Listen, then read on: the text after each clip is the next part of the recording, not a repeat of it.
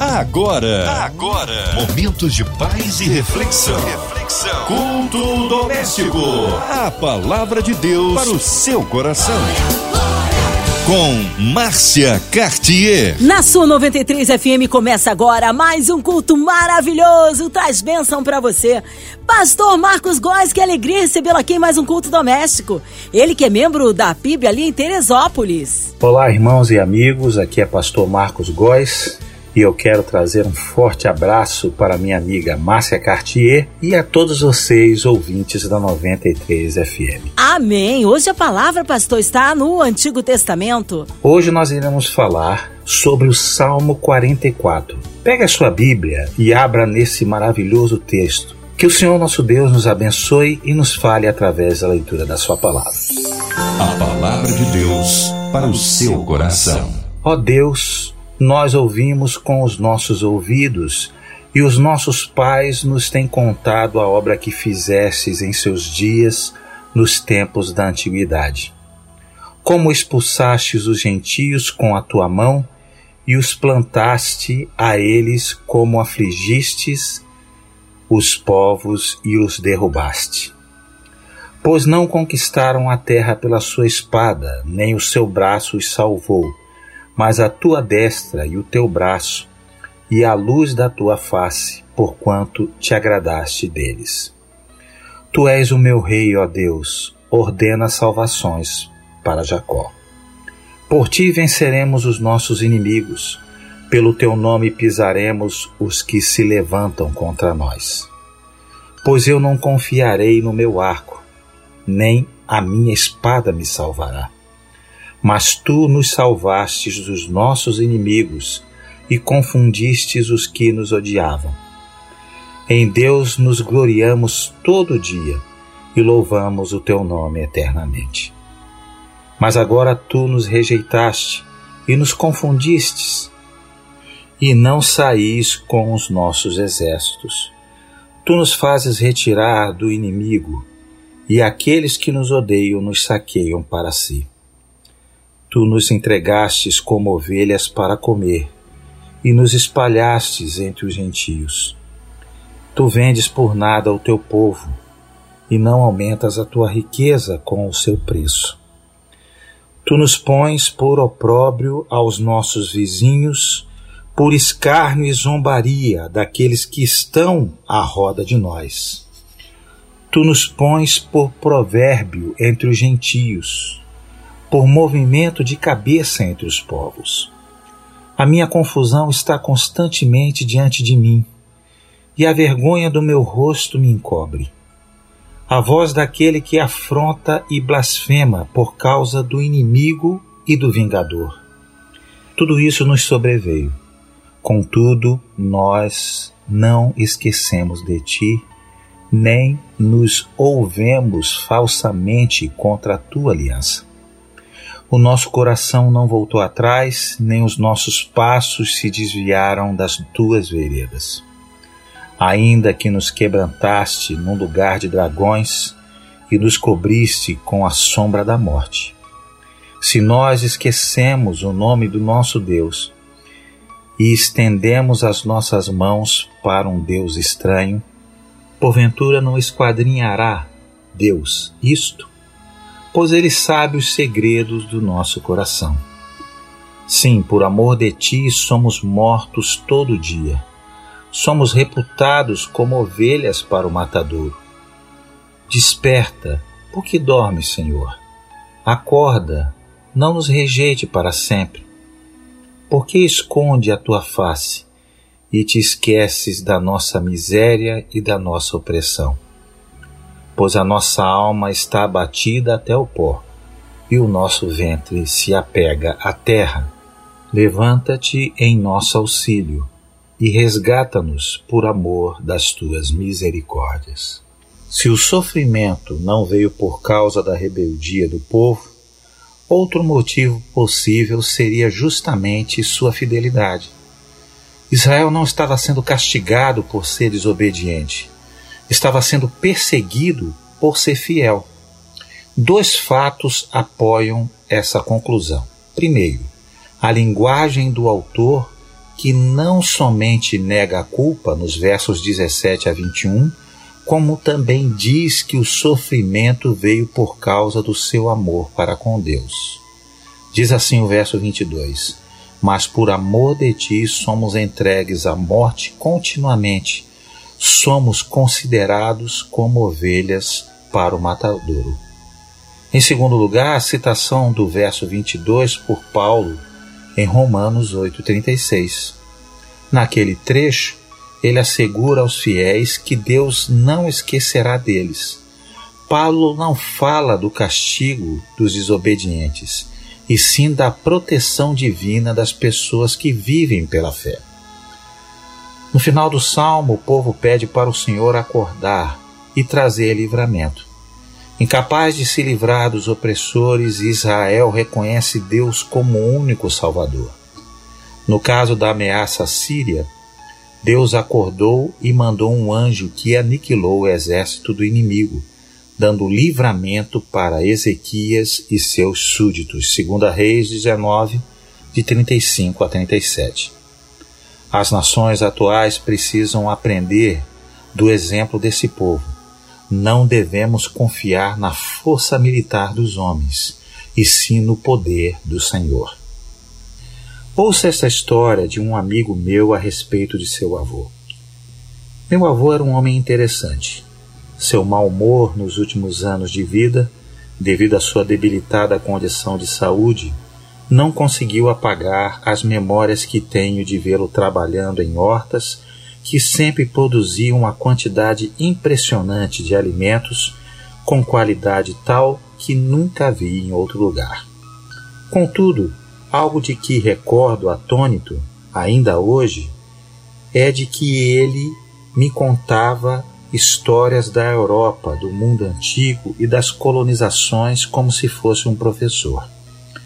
As histórias não eram apenas interessantes, mas verdadeiras visto que as confirmava nas aulas de história em que eu tinha no colégio. Meu pai, mais que meu avô, me ensinou muita coisa. Mas ele é um homem estudado. Aprendeu na escola o que me ensinou. Já meu avô sabia apenas ler. Isto é o que me deixava atônito. Diante de tal espanto, certa vez lhe perguntei como é que ele sabia todas aquelas coisas. Ele me contou que seu pai lhe havia ensinado tudo aquilo. Dizia que se sentava com ele e o ouvia falar por horas. Em parte, essa resposta me satisfez. Contudo, a dúvida que eu nunca irei tirar é: e como meu bisavô sabia tudo aquilo?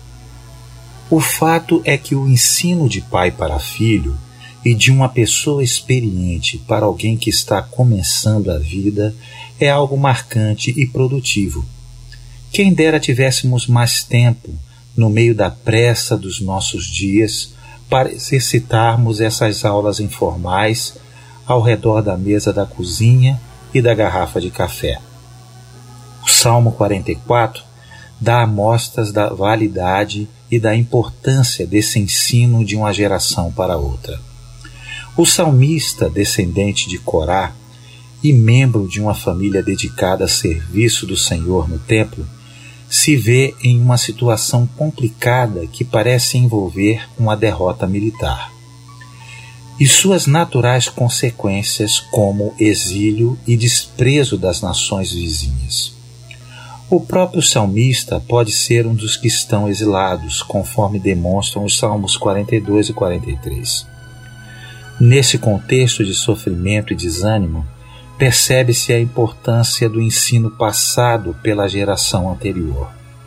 O salmo começa com a seguinte declaração no versículo 1: Ó Deus, com os nossos ouvidos ouvimos nossos pais nos relatarem o que tu fizeste nos dias deles, em dias remotos. Com esse conhecimento em mãos, o salmista obtém quatro benefícios para a sua vida. O primeiro benefício é conhecer o caráter de Deus. As gerações passadas de israelitas se esmeraram em guardar e transmitir as memórias dos atos de Deus em seu benefício. Por isso o salmista podia falar a Deus, como está no versículo 2: Por tuas mãos tu expulsaste as nações e os pais assentaste, trouxeste dano aos povos e aos pais enviastes no lugar, poderíamos dizer assim. Quando o salmista diz os assentaste e os enviaste, está se referindo aos pais que lhe contaram a história. Versículo 1. Apesar de não aparecer a palavra pais, como eu coloquei no versículo anteriormente, mas assim um sufixo que aponta para eles. Em resumo, trata-se da conquista de Canaã promovida por Deus para dar a terra aos israelitas conforme a promessa feita a Abraão, lá em Gênesis 13, de 14 a 17, 15, de 18 a 20. Com isso, o salmista aprendeu que Deus é poderoso e, acima de tudo, fiel para cumprir o prometido. Essa lição produziu no autor dois sentimentos: confiança e gratidão. A confiança é expressa no versículo 6. Não confio no meu arco, e não é minha espada quem me salva. A gratidão, no versículo 8. Nós louvamos a Deus todos os dias e celebraremos o teu nome para sempre. Que aprendizado melhor que esse para se obter por meio da história daquilo que Deus fez por meio do seu caráter santo. O segundo benefício é reconhecer a aprovação divina Acontecimentos ruins sobrevieram ao exército de Judá. Perderam batalhas e fugiram derrotados pelos inimigos. Alguém poderia dizer: que má sorte! Ou a culpa é do general. Entretanto, o salmista parece conhecer o procedimento de Deus pelo que ouviu dos antepassados. Com base nisso, soube que se tratava de uma atuação deliberada de Deus, está lá no versículo 9. Mas tu nos rejeitaste, nos humilhaste e não saís com os nossos exércitos. Há nesse versículo uma mudança muito grande no tipo de atuação de Deus. Antes do 1 ao 8, o Senhor se mostrou um Deus guerreiro ao lado de Israel e protetor do seu povo enquanto agora deixa-o marchar sozinho e não lhe favorece com vitória. Aliás, Deus foi o autor da desgraça militar de Judá nessa ocasião, já que o salmista diz entre os versículos 10 a 14: Tu nos fizeste voltar atrás, fugindo do inimigo. Tu nos entregastes como ovelhas de corte. Tu vendeste teu povo por preço barato. Tu nos transformaste em objeto de escárnio para os nossos vizinhos. E tu nos transformastes em um provérbio entre as nações. Para o salmista, é muito clara a participação de Deus nos eventos que os assolaram.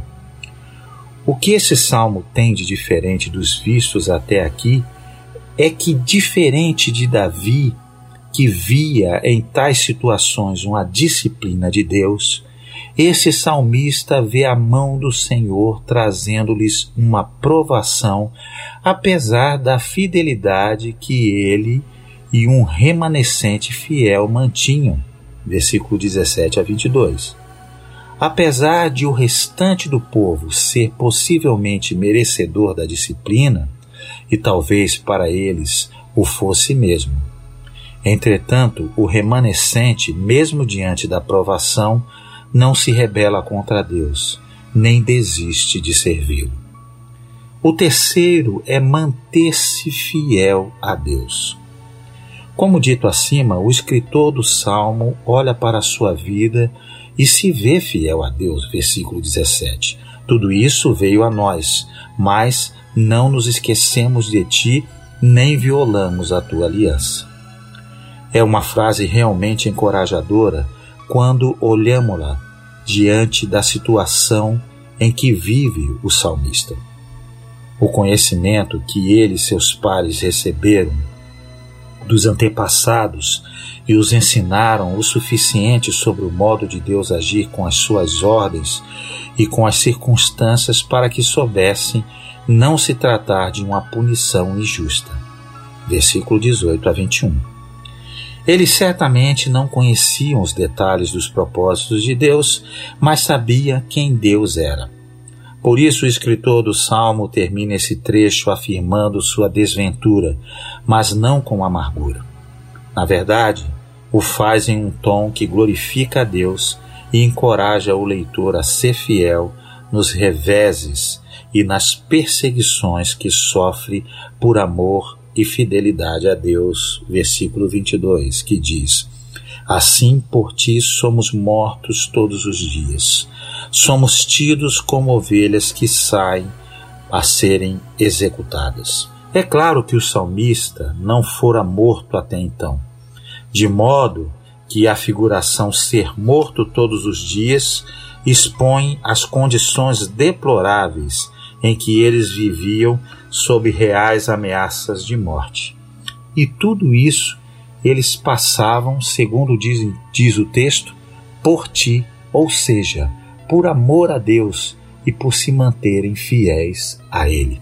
O quarto benefício é manter a esperança na provação. Uma lição importantíssima que o conhecimento que veio das gerações anteriores certamente transmitiu foi esse valor e a importância da oração. Por isso, esse salmo não poderia, depois de expor tanto sofrimento, terminar sem uma oração esperançosa por socorro, como diz lá no versículo 23. Desperta, porque estás dormindo, Senhor? Acorda, não nos rejeite perpetuamente. Dificilmente o salmista quer dizer, por meio da figura do sono de Deus, que o Senhor está alheio à situação ou incapacitado, já que afirmou que ele é o responsável pela provação. Assim, o salmista, figuradamente, refere-se à espera de Deus até o momento de libertá-los. Apesar do silêncio divino em tal ação, o salmista aprendeu com os antepassados que Deus é misericordioso e tem prazer em restaurar os seus. Vide o livro de Juízes, por exemplo. Portanto, é cheia de esperança a frase que encerra a oração e o salmo, no versículo 23, 26, que diz: Faça surgir socorro para nós e resgata-nos por causa da tua fidelidade. Depois de tudo isso, quem em sã consciência ainda pode desprezar o estudo das Escrituras ou lhe criar nomes que transmitam sentidos pejorativos? Quem menosprezará a pregação bíblica nos cultos de adoração ao Deus que nos deu Sua palavra de um modo tão maravilhoso? Quem poderá insensivelmente desprezar as santas orientações para a vida cristã e para o serviço de Deus? Pois tudo, afirmou o apóstolo, quanto outrora foi escrito para o nosso ensino, foi escrito a fim de que, pela paciência e pela consolação das Escrituras, tenhamos esperança. Romanos 15, 4.